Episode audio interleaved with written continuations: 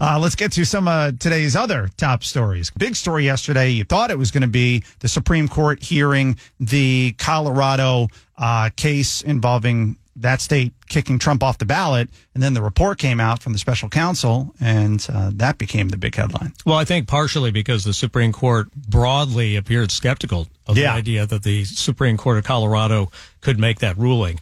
And you had justices from both the liberal and conservative sides openly questioning, you know, how this state could, you know, legitimately, you know, remove a, a Right. presidential candidate. So, you know, a lot of the legal experts I saw yesterday are predicting maybe a, a nine to nothing or Yeah. eight to one ruling on this, uh, based on their questioning yesterday. We didn't get to see the video, of course, because it's a federal court, but they do play the audio, and I listened to it quite a bit. And, and you know, the liberal justices were uh, maybe even tougher on some of the lawyers. Yeah, Elena Kagan was tough. Uh, she wasn't messing around. And I said there was zero chance that the Supreme Court was going to keep Trump off the Colorado ballot. That's why when that whole thing bubbled up and Colorado, uh, the that, that Supreme Court ruled uh, the way they did, and there was this big freak out about it. I was never all that concerned because I just didn't think it was going to hold up with the Supreme Court. And, then you're right; it's it's more going to be a matter of what is the final vote total? Is it 9-0? Is it 8-1? Is it 7-2? Uh, I don't think there's any question that he'll end up on the ballot in Colorado. And if the Colorado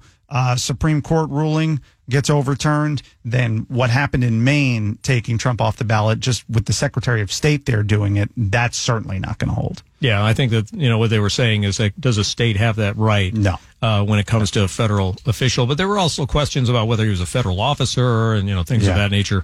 But I think the bottom line is that the Supreme Court doesn't look like it's going to stand in the way of Trump No. appearing on the ballot. So a rare 4.0 magnitude earthquake was recorded off Florida's east coast on Wednesday night. Yeah, I felt this. The U.S. Geological Survey recorded it about 100 miles off Cape Canaveral around 10:48 p.m. It was about six miles underneath the ocean floor, and apparently dozens of people reported feeling something, and they reported it, and they're you know recording that as as an effect from this earthquake. Uh, you know what's interesting about it is that you know even though we're in Florida and we're not on some sort of major fault line, we're not in California, for example, we still get earthquakes. Uh, it reminded me of 2006 when I was sitting in my apartment and there was like this boom while I was sitting on my couch. And a couple of hours later, all the news stations came on saying that there had been this major earthquake in the Gulf of Mexico. Uh, and it was a significantly more powerful one than this one. But here in Florida, they do happen and we do feel them from time to time. Yeah, Danny, you didn't. Uh, you didn't. No, I didn't feel the earthquake that was only felt in like Merritt Island area and not here. No, I did not. So this. Uh, You just must be really sensitive. I'm very sensitive uh, to those kinds of. Uh, What about shifts. Stetson? Maybe he Uh, picked up yeah. Oh, yeah, yeah. Um, this is the last thing we need. We, we can't have earthquakes. We already have a property insurance crisis because of our hurricanes, our flooding, and all that kind of stuff. Last thing we need, Corrupt insurance companies. But yeah. right? Well, that too. Yeah. Last thing we need is uh, earthquakes here in Florida. But we're Hmm. not. The big one's not going to happen here. Well, I'd love to sell you some earthquake insurance because I can get you a good deal.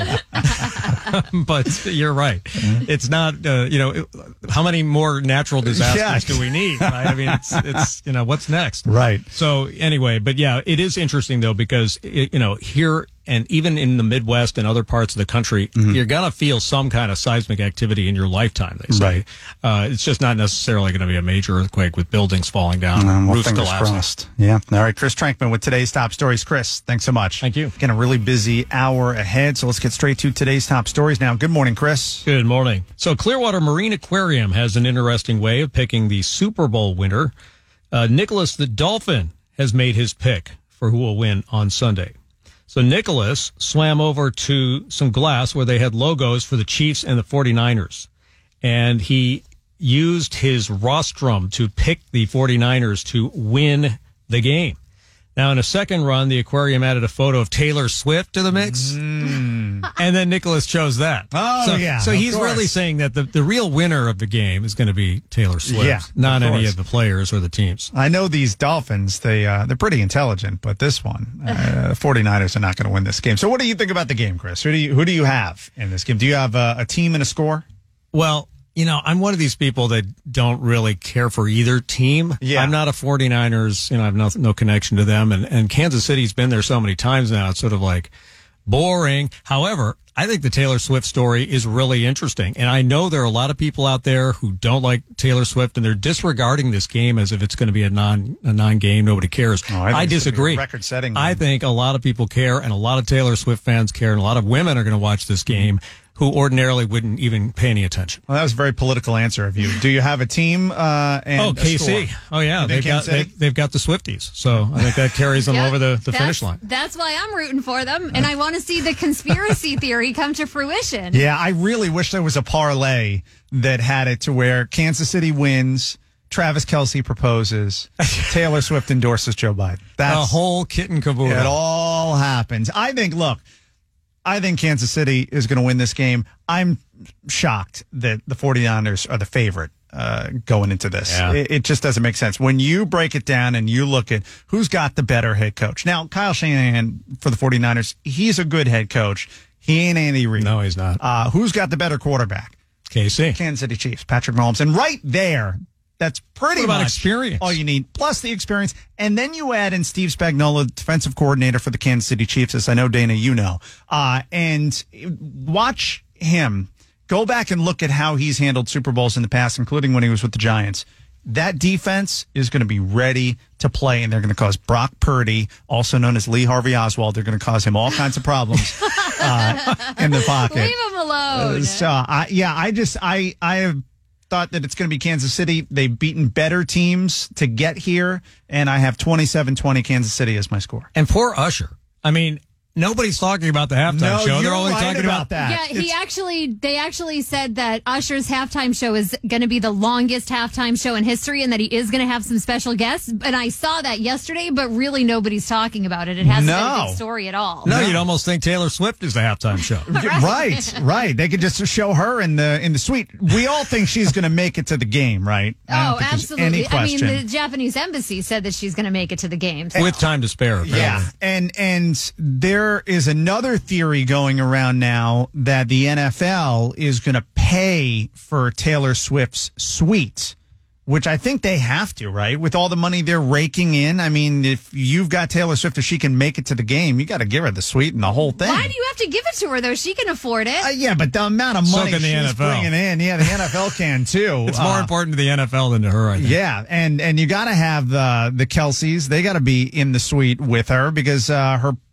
Travis Kelce's poor mom. I guess she was going to have to sit in the regular yeah, seats. Yeah, she can't afford it. Yeah, Yeah, what was that? Like, are you kidding me? She's going to be in the stands? I, I don't think so. The suites are going for two point five million dollars, though. Yeah, Chris, no, that's I get that. crazy. yeah, and uh, Well, and why, why did she have to pay, though? Somebody should be paying for her. you're Come right. They For should. Mama Kelce?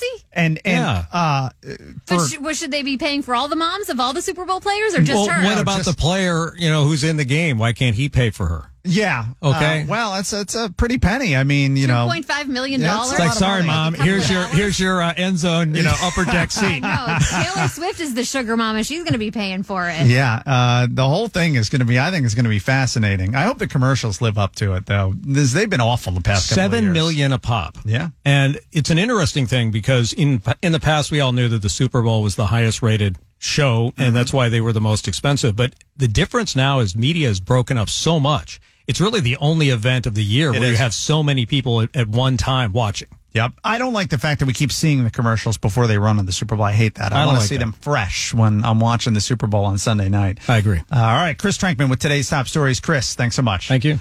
The Ryan Gorman Show, 5 to 9 every weekday morning on News Radio WFLA.